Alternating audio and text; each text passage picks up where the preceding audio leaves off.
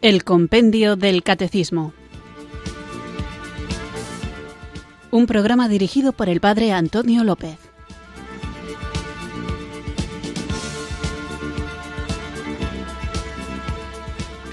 Muy buenas tardes, queridos oyentes de Radio María. Recibido un cariñoso saludo desde Irurzun, en Navarra, quienes sintonizáis una tarde más esta radio que cambia vidas, esta emisora de la Virgen, Radio María, para escuchar el programa El Compendio del Catecismo nuestro espacio diario de formación católica en el que, guiados por el libro de El Compendio del Catecismo, tratamos de profundizar, de conocer esta fe que nos salva, que queremos vivir, no solamente conocerla, sino hacer la vida, y que en el deseo de que todos los hombres conozcan el amor de Dios, queremos también compartirla y por eso, para saber hacerlo adecuadamente y poder dar, como dice San Pedro en su primera carta, razón de nuestra esperanza a todo aquel que nos la pide, tener, digo, la capacidad de saber defender esto en lo que creemos. A menudo, incluso aunque alguien se adhiera firmemente a todo lo que la Iglesia enseña, es lógico, es natural y me atrevo a decir que es hasta bueno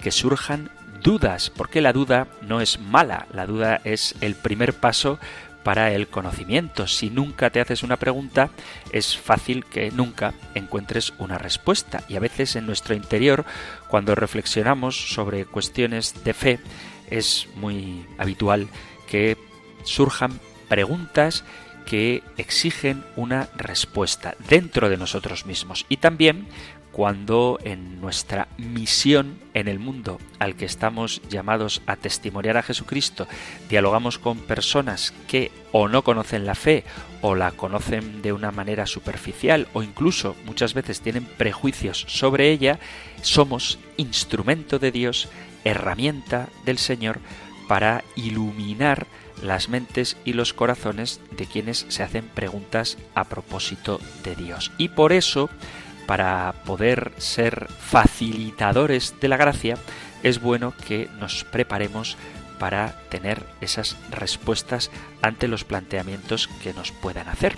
Y es por ello que en este programa del Compendio del Catecismo normalmente dedicamos el espacio a responder y profundizar en las preguntas que plantea el propio libro del compendio, pero también hay un huequecito para que vosotros, queridos amigos, queridos oyentes, podáis participar, para plantear vuestras preguntas y también si queréis compartir vuestro testimonio con los demás oyentes, podéis hacerlo. Por eso, Radio María dispone de dos medios para contactar con el programa, que son compendio arroba radiomaria.es, el correo electrónico compendio arroba radiomaria.es, o si lo preferís, podéis enviar vuestros mensajes por WhatsApp al número 668-594-383.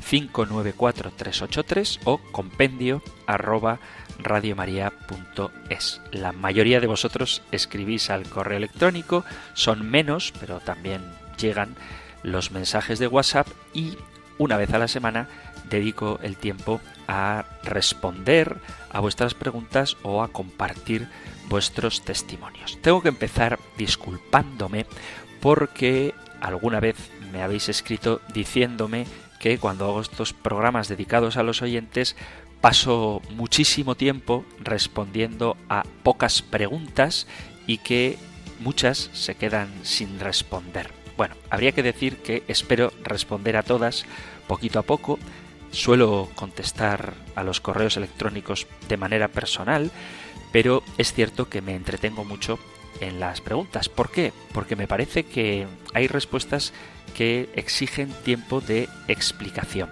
Entiendo que cuando alguien hace una pregunta desee que ésta sea respondida y que sea compartida en la emisora de la Virgen, pero os pido por favor paciencia.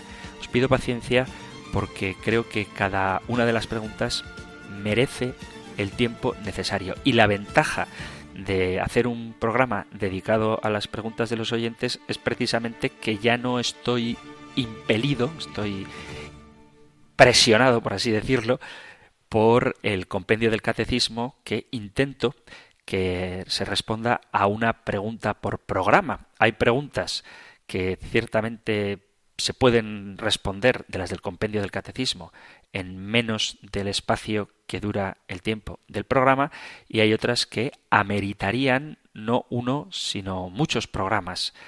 Por eso, cuando es el día de preguntas de los oyentes, como no estoy marcado por el raíl de la pregunta del compendio del catecismo, pues me atrevo a expresarme con más tiempo. A veces es verdad que puede que me enrolle demasiado, pero confío en que no se os haga aburrido y al contrario os sea útil para profundizar en esas cuestiones que vosotros planteáis. No obstante, intentaré corregirme, aunque no prometo nada, porque, vuelvo a repetir, me parece que vale la pena dedicar tiempo a algunas preguntas. Todas son interesantes, algunas ya las hemos tratado en preguntas anteriores del compendio del catecismo, otras las veremos con detenimiento más adelante, pero todas son bien recibidas. Incluso las discrepancias, que a veces las hay, son bien recibidas. ¿Por qué? Pues porque cuando alguien te pone pegas, es cuando tú te esfuerzas en tratar de responder adecuadamente a esas pegas y esto supone un crecimiento. Y luego otra cosa, y ya con esto damos paso a la oración de inicio del programa, y es que tenemos que distinguir, lo he dicho ya en alguna ocasión, lo que se debe creer que es aquello que profesamos en el credo, aquello que enseña la tradición de la Iglesia, aquello que está en la Sagrada Escritura y que queda plasmado en el catecismo de la Iglesia Católica y de manera más resumida en el compendio del catecismo, son cosas que como católicos debemos creer, que hay que distinguirlas, las cosas que debemos creer, de las que podemos creer. Hay cuestiones que son de fe, pero la explicación que se da a ellas no es de fe.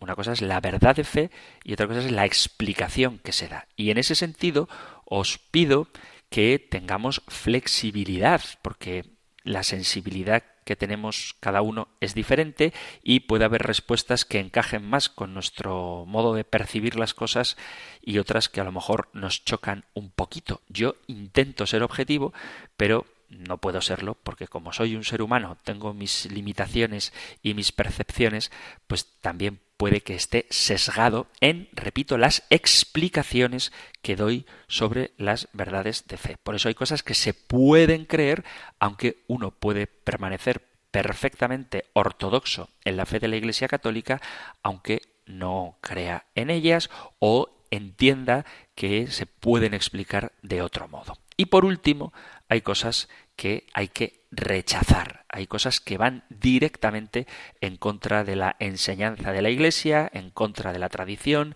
en contra de la Sagrada Escritura, en contra de la práctica y del sensum fidelium, del sentido de los fieles. Y por eso tenemos que distinguir qué cosas son incompatibles con la fe, qué cosas son compatibles con la recta doctrina y qué cosas son doctrina. Cuando tengamos esto claro, podremos establecer diálogos en los que a veces sí que habrá que echar mano de la autoridad de la Iglesia para rechazar ciertas doctrinas o aceptar otras, pero también hay otros elementos que se pueden aceptar o rechazar sin que eso menoscabe en absoluto la enseñanza sana, esa enseñanza que nos repara y que nos salva para que tengamos la capacidad de conocer en profundidad y vivir esto que enseñamos, para que sepamos discernir qué cosas están reveladas y cuáles no lo están, aunque sean compatibles con la fe católica, y cuáles hay que rechazar porque chocan frontalmente con la verdad de fe, para eso tenemos no sólo el magisterio de la Iglesia, sino quien lo inspira, que es el Espíritu Santo. Así que, como cada día, porque somos conscientes de que lo necesitamos, invoquémosle juntos con fe.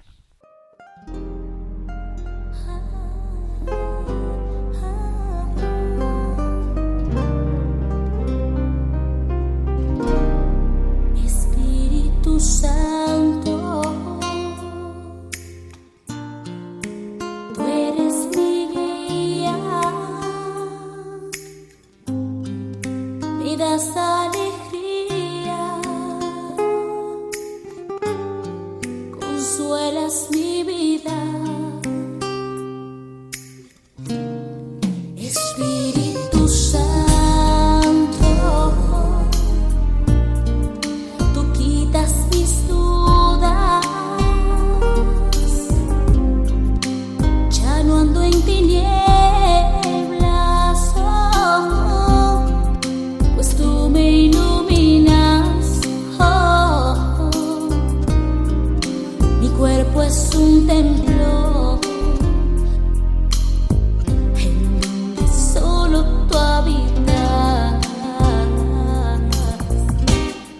Cuando llenas mi vida con tu poder.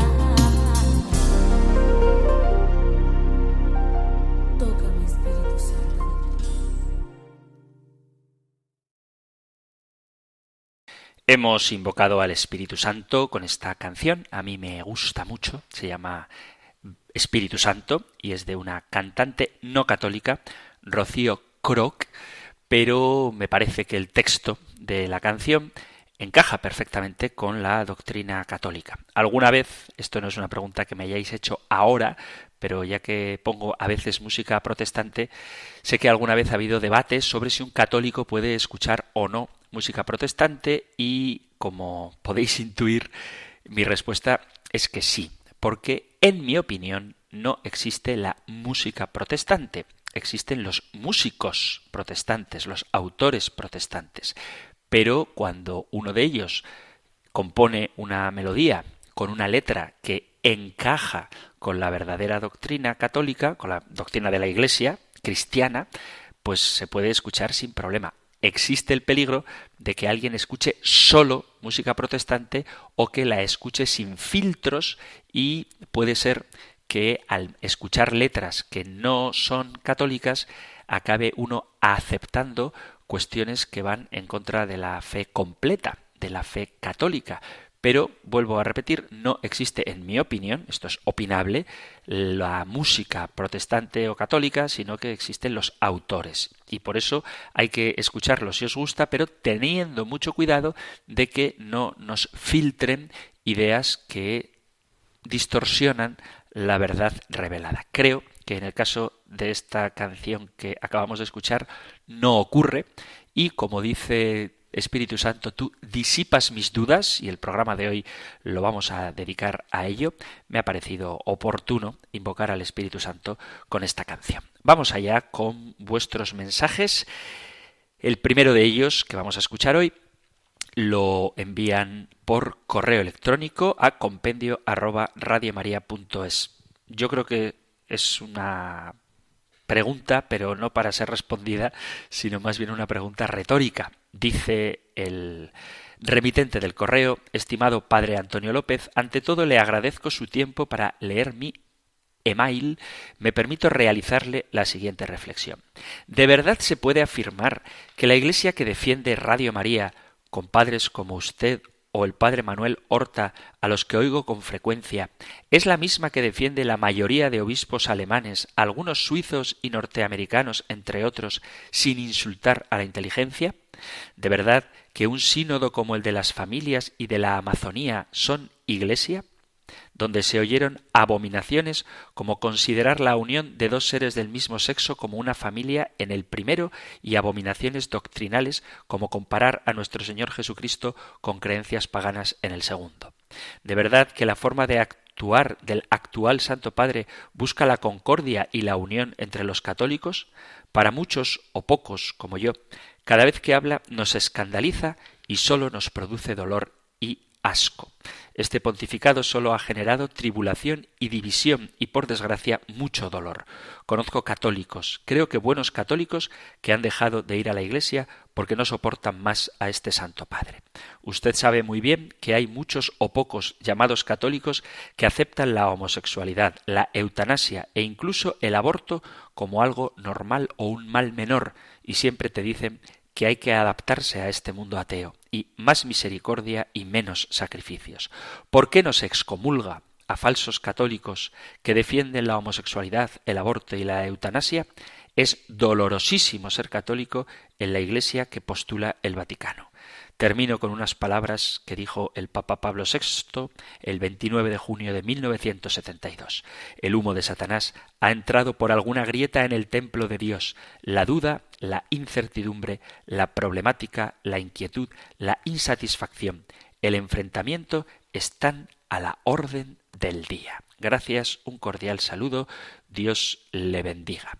Pues gracias a ti por el mensaje, Gracias por tu bendición, que el Señor te bendiga a ti también. Y como plantea varias preguntas, como él dice, a modo de reflexión, voy a tratar brevemente de responder desde mi criterio. ¿Se puede afirmar que la Iglesia que defiende Radio María es la misma que defienden la mayoría de obispos alemanes? La Iglesia es una y Radio María es fiel a la enseñanza de la Iglesia. Ya hemos hablado en muchas ocasiones, sobre todo en estos programas dedicados a las preguntas de los oyentes, de que hay gente que afirma ser católica sin creer lo que creen los católicos. Recuerdo que una vez ponía el ejemplo de que uno puede afirmar ser vegano aunque luego se ponga ciego a comer chuletones. Entonces, por mucho que él se diga vegano, si come carne de animal, pues no es vegano. Bueno, pues con la Iglesia pasa igual. Tú puedes tener el nombre de católico sin ser católico, pero el problema no es de la Iglesia. El problema es de aquellos que se llaman a sí mismos miembros de la Iglesia y no creen lo que la Iglesia cree ni obedecen a lo que la Iglesia enseña. Entonces, quien insulta a la inteligencia, por utilizar las palabras que pone el oyente en su correo, son aquellos que se visten, citando ahora el Evangelio, con piel de ovejas, siendo realmente lobos. Yo creo que lo honesto es que si tú no crees lo que la Iglesia católica enseña y dice ser seguidor de Cristo, pues que reconozcas que eres cristiano, pero de otra Iglesia, y fundes tu propia comunidad, tu propia congregación y vivas de la manera que quieras, pidiendo siempre al Señor que ilumine la mente de quienes así piensan para que abracen la verdad completa. Es cierto que no es lícito, no está bien que tú te denomines de una manera cuando crees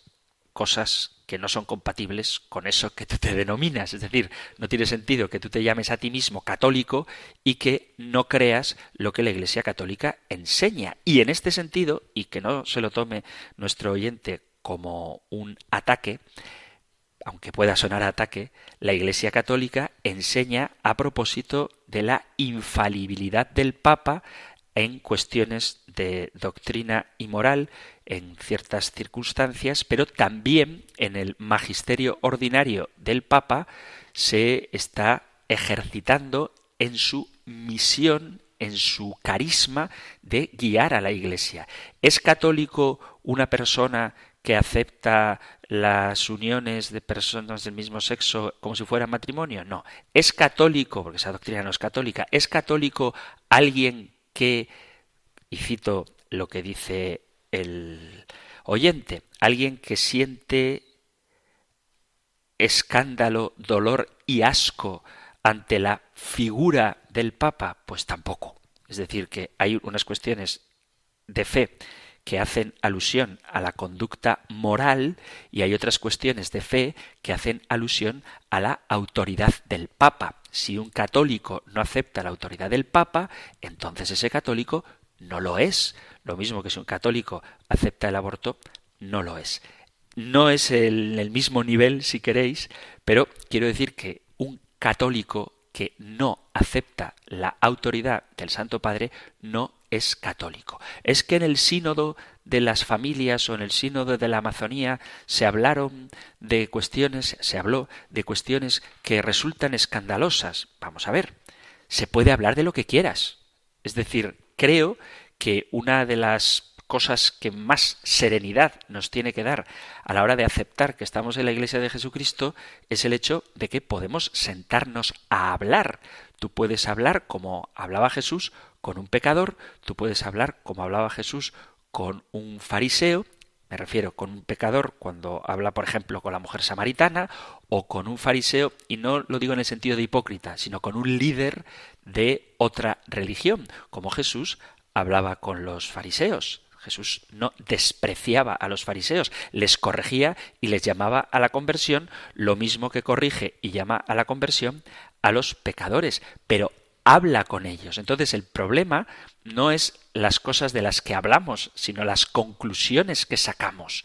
Por supuesto que en el sínodo de la Amazonia se podía hablar de los cultos paganos. Hablar se puede hablar de lo que tú quieras, siempre y cuando en ese diálogo no perdamos nuestra identidad ni nuestra certeza de que no hay más que un solo Dios que merece adoración. Se puede hablar de las relaciones entre personas del mismo sexo? Por supuesto que se puede hablar. Si el problema no es hablar, el problema estaría si se hubiese aceptado como natural algo que contradice la Sagrada Escritura. Pero esto no se ha dado. Entonces, ¿Se puede hablar? Claro que se puede hablar. Se puede hablar absolutamente de todo. Luego habrá que ver cuáles son las conclusiones a las que llegamos. Pero creo que hablar no es ninguna herejía. Plantear cosas, cuestionar asuntos, no es nada que vaya en contra de la fe. Antes, al contrario, solamente en el diálogo se puede comprender la postura del otro, no para asumirla acríticamente, no para aceptarla sin más, sino para poder desde su postura, desde la postura que el otro tiene, hablarle de la verdad del Evangelio. Dios se hizo carne y la evangelización supone, en un sentido análogo, encarnación. Es decir, si tú quieres que las personas que viven su vida de una manera contraria a la enseñanza de la Iglesia, a la enseñanza de la Sagrada Escritura, por ejemplo, porque viven dos personas del mismo sexo como si fueran una pareja en una relación entre comillas esponsal, si tú quieres evangelizarles, tienes que escucharles. Primero, para saber cómo les puedes hacer llegar de una manera comprensible el mensaje del Evangelio. Y si tú quieres hablar con otras culturas, con otras tradiciones religiosas, tienes que escucharles para orientarles. Lo que no hay que hacer nunca, creo yo, porque no es eficaz a la hora de evangelizar, es imponer desde tus criterios y con tu propio lenguaje una idea que, aunque sea cierta, no llega al otro porque no la comprende. ¿Y cómo hago que la comprenda? Primero comprendiéndole tú a él. Y comprenderle no significa aceptar todo lo que él diga. No significa bendecir todas las conductas o todas las espiritualidades o todos los conceptos antropológicos o todas las cosmovisiones. Escuchar no significa aceptar. Escuchar significa establecer las bases para que el diálogo sea fructífero. Y el diálogo no es un fin en sí mismo. El diálogo no es un fin en sí mismo. El diálogo como su propio nombre indica, es una palabra en camino, el ser capaces de caminar juntos hasta llegar al conocimiento de la verdad que nos ha sido revelada.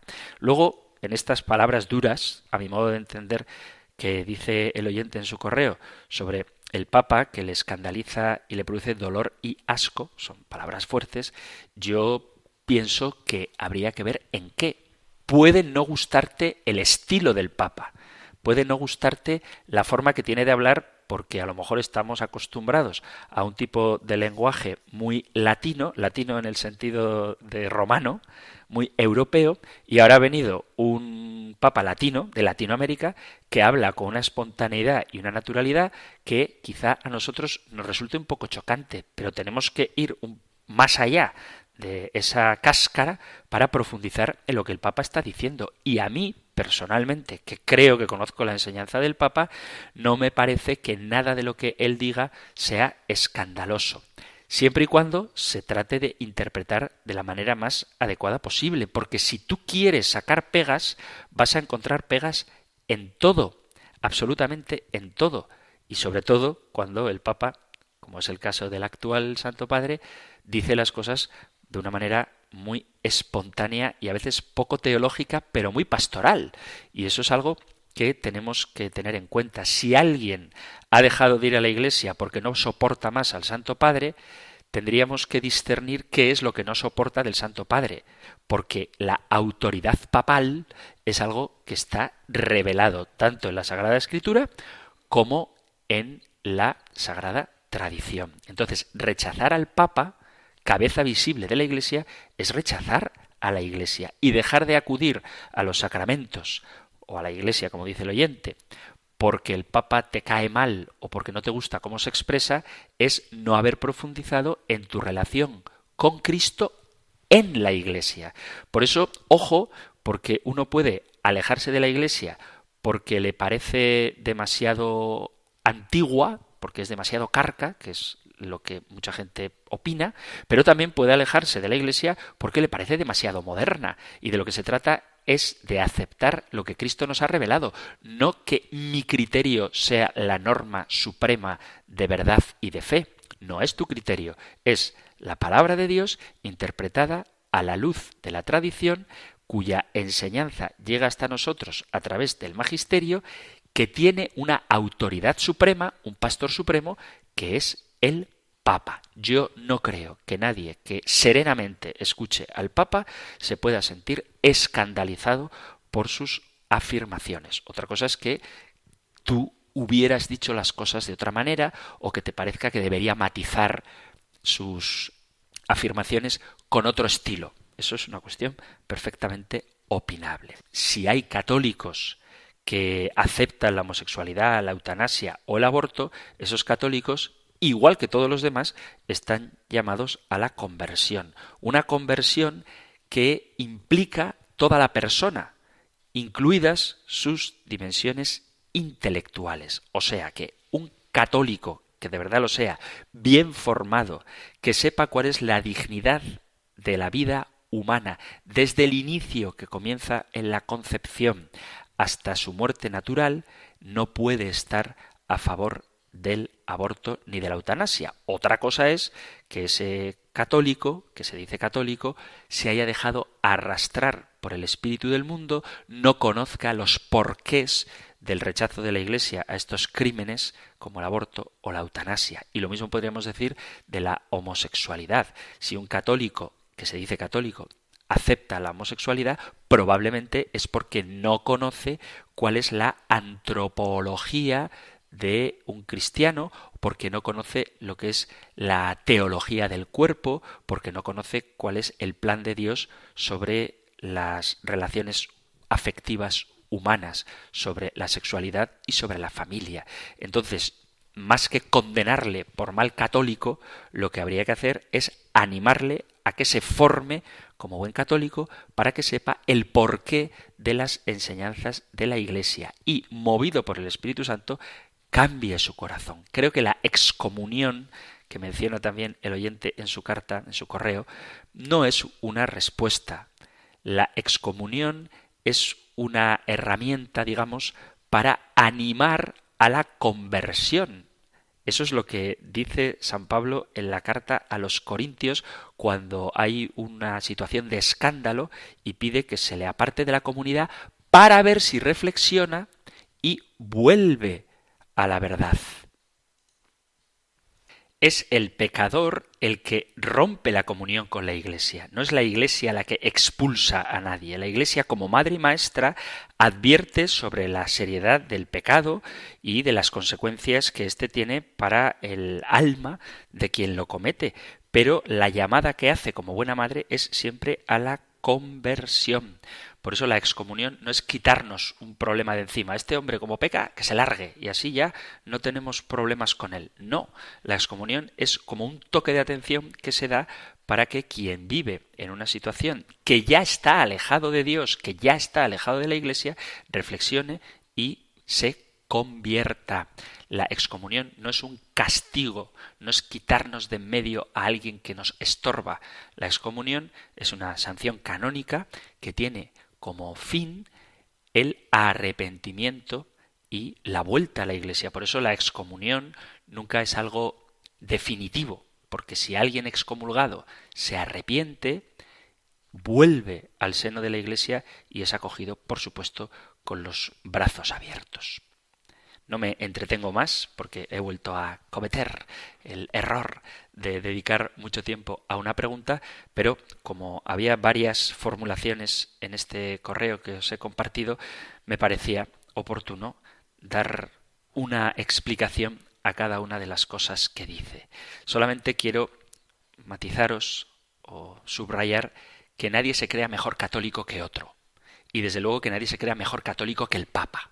De lo que se trata es de infidelidad a la Iglesia, cuya cabeza visible es el Papa, también ejerce su autoridad en el magisterio ordinario, en la Iglesia tratemos de ser fieles a Jesucristo y aquellos que están alejados no verlos como enemigos, sino verlos como hermanos que están llamados a la plena comunión, porque si no, incurriremos en esa actitud tan criticable del hermano mayor de la parábola del hijo pródigo.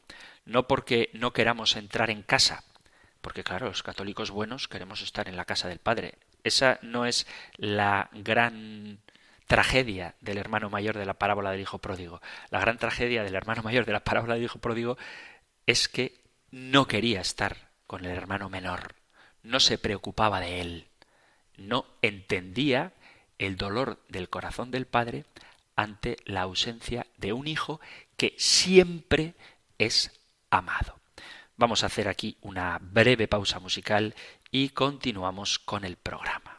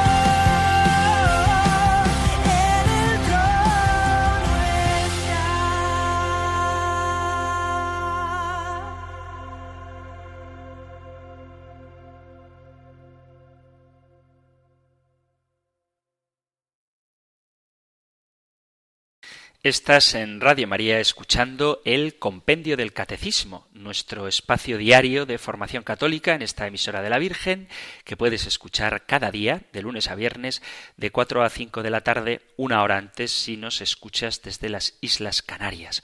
Hoy estamos dedicando el programa a vuestras preguntas y Vamos a continuar con otro correo electrónico que formula una cuestión muy interesante, como todas las que mandáis.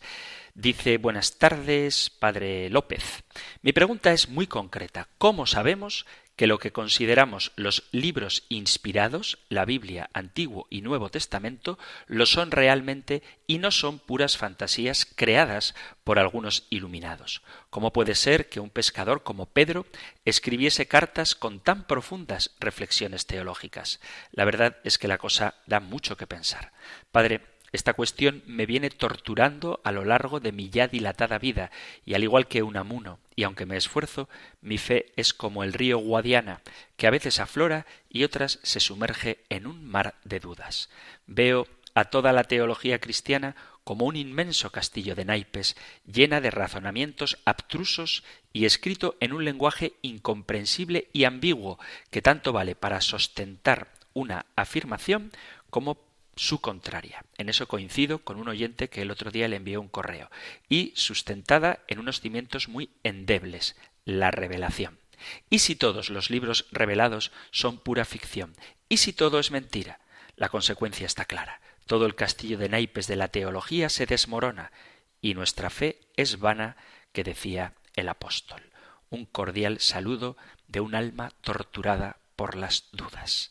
Pues te agradezco, querido oyente, tu claridad en la pregunta y te acompaño con mi oración para que tu alma sea consolada por el bálsamo de la certeza que nos da la fe y que sea el Espíritu Santo quien te ilumine.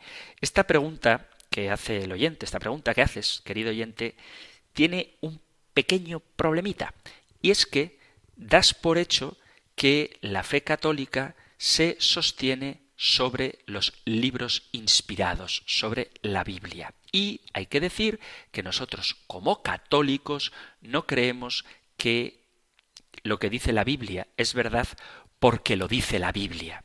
Y aquí es donde entra la respuesta a por qué creemos que los libros son inspirados. Lo creemos porque la Iglesia nos lo ha dicho. Me explico.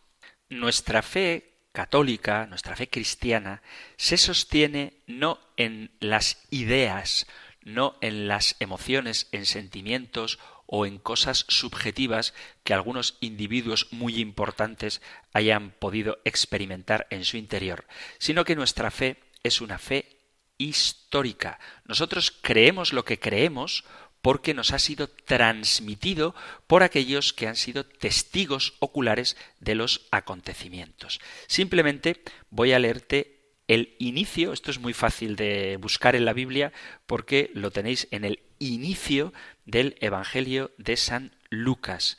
Comienza así este precioso Evangelio. Puesto que muchos han intentado narrar ordenadamente las cosas que se han verificado entre nosotros, tal como nos las han transmitido los que desde el principio fueron testigos oculares y servidores de la palabra, he decidido yo también, después de haber investigado diligentemente todo desde los orígenes, escribírtelo por su orden, ilustre Teófilo, para que conozcas la solidez de las enseñanzas que has recibido. Es decir, Lucas, cuando comienza su Evangelio, lo hace mostrando cómo él ha investigado aquello que se nos ha transmitido por quienes fueron desde el principio testigos oculares y servidores de la palabra de Dios. El Evangelio no es algo escrito por un espontáneo, sino que es la recopilación, se ha recogido los testimonios de quienes han sido testigos desde el principio. Por ejemplo, el Evangelio de San Juan, esto también es muy fácil de buscar, el Evangelio no, perdón, perdón, perdón. El Evangelio de San Juan no. La primera carta del apóstol San Juan empieza lo que existía desde el principio. Lo que hemos oído, lo que hemos visto con nuestros ojos, lo que contemplamos y tocaron nuestras manos acerca de la palabra de vida, pues la vida se manifestó y nosotros la hemos visto y damos testimonio y os anunciamos la vida eterna que estaba vuelta hacia el Padre y que se nos manifestó. Lo que hemos visto y oído os lo anunciamos para que también vosotros estéis en comunión con nosotros y nosotros estamos en comunión con el Padre y con su Hijo Jesucristo. Os escribimos esto para que nuestro gozo sea completo. Y este es el mensaje que hemos oído de Él y que os anunciamos.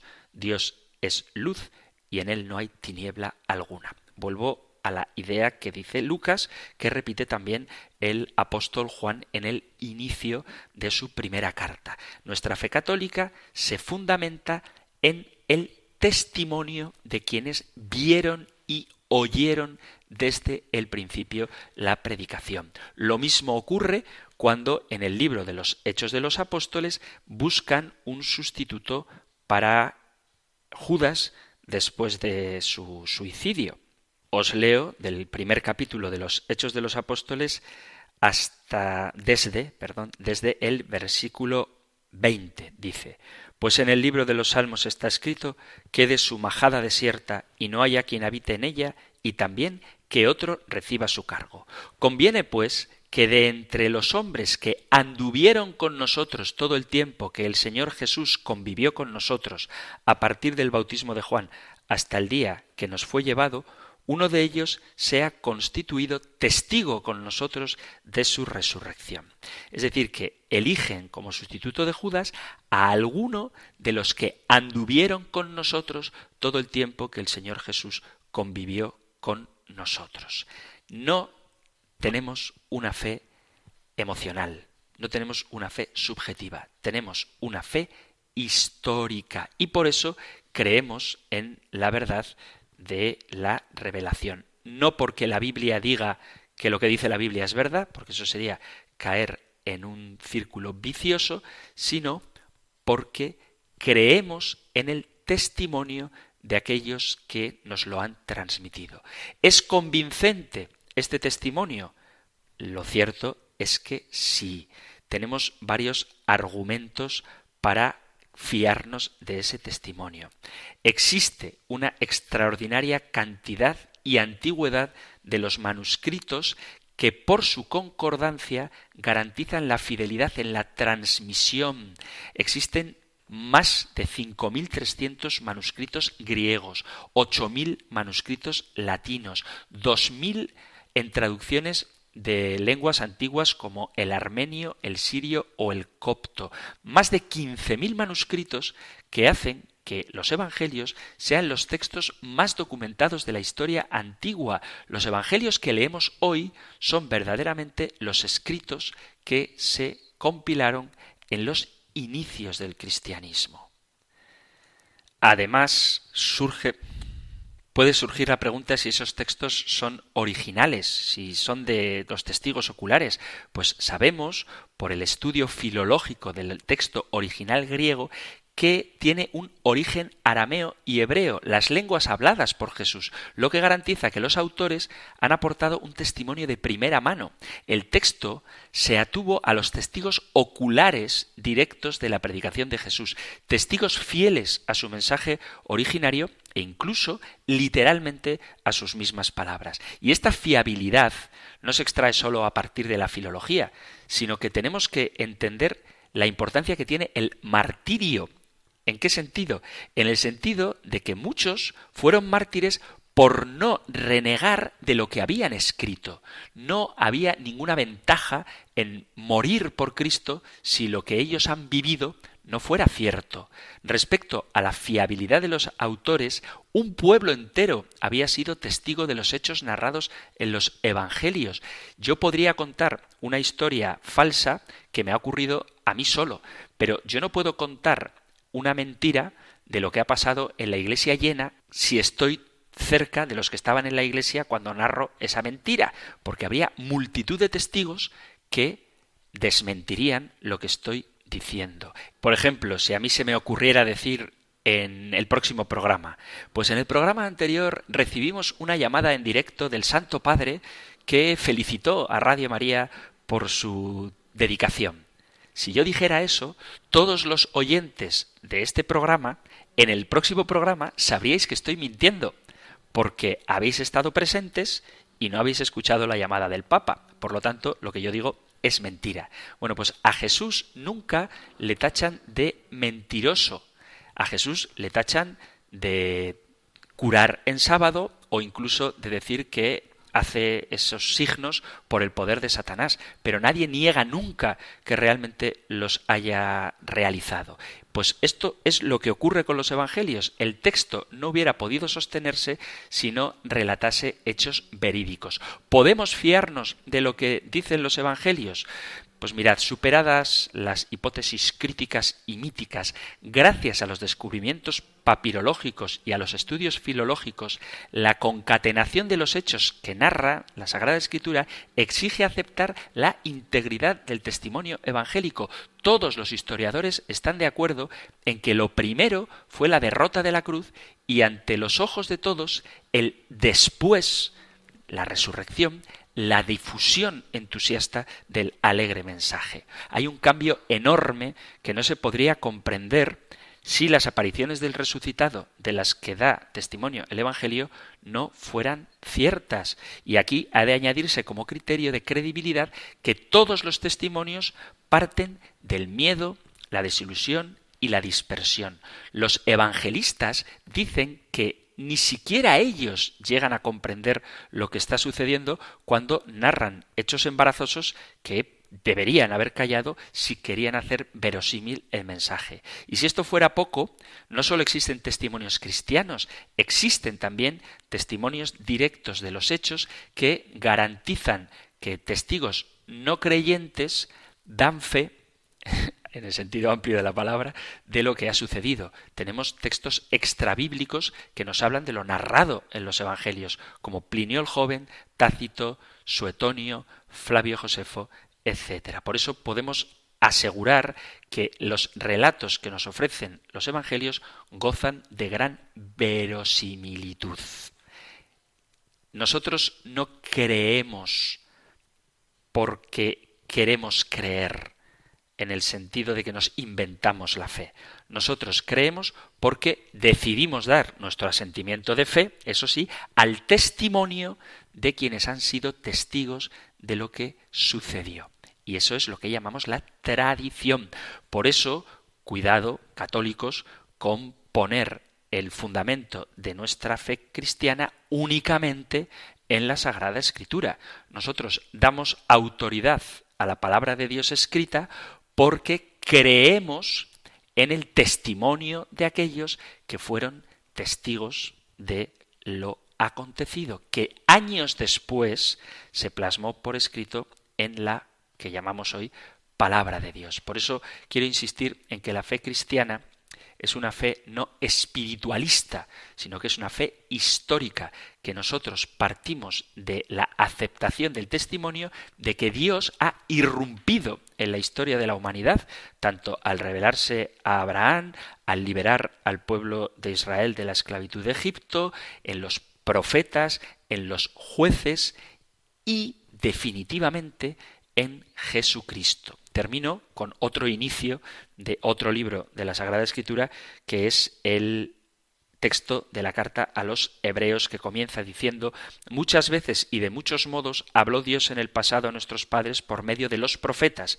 En estos últimos tiempos nos ha hablado por medio de su Hijo, a quien instituyó heredero de todo, por quien también hizo los mundos. No me parece que sea cierto que la Iglesia esté fundada como un castillo de naipes.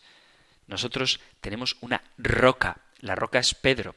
La roca es la fe apostólica. Aquellos que convivieron con Cristo, que escucharon sus enseñanzas y por eso desarrollaron su capacidad intelectual, recibieron el don del Espíritu Santo y se dedicaron a la evangelización. Es decir, que tiene sentido que alguien después de tres años con Cristo y unos cuantos años de predicación tenga un conocimiento teológico. Nuestra fe está fundada sobre el cimiento de los apóstoles y eso no es nada endeble. No hay que olvidar que la gran mayoría de ellos, no sólo de los discípulos de Jesús, sino de los primeros cristianos, sufrieron persecución y no entendían lo que estaba pasando, pero dieron la vida por ello. Y nadie da la vida por una mentira. Si no creyeran que Cristo ha resucitado y que Él nos garantiza la vida eterna, no tiene sentido mantener algo que piensan que es falso. Queridos amigos, queridos oyentes, se ha terminado el programa y tengo que volver a pedir perdón por enrollarme tanto en pocas preguntas. Pero me pasa igual que en la parroquia, que hay quien dice que hago sermones largos, yo creo que no son tan largos, pero me ocurre igual, me siento cómodo, me siento a gusto entre amigos, entre hermanos, y por eso a veces me cuesta reprimir mi lengua. No obstante, espero que las respuestas sean satisfactorias para aquellos que tienen dudas a propósito de las cuestiones que atañen a nuestra fe, que, como no me canso de repetir, no es una cuestión meramente intelectual, sino que marca un modo de comprender la vida y de vivirla. Cuando alguien cree en Cristo, es inundado de un gozo que nadie, ni siquiera las dificultades que nunca faltan, le puede arrebatar os animo, aunque tengáis que esperar un poco para escuchar la respuesta, a que enviéis vuestras preguntas o vuestros testimonios al correo electrónico compendio arroba radiomaria.es, compendio arroba radiomaria.es o al número de teléfono para WhatsApp 668 594 383 668 594 383. Terminamos recibiendo la bendición del Señor. El Señor te bendiga y te guarde, el Señor ilumine su rostro sobre ti y te conceda su favor, el Señor te muestre su rostro y te conceda la paz. Muchísimas gracias por estar ahí, gracias por participar del programa, aunque esto ponga a prueba vuestra paciencia y si queréis, volveremos a encontrarnos en una nueva edición de El Compendio del Catecismo. Un fuerte abrazo.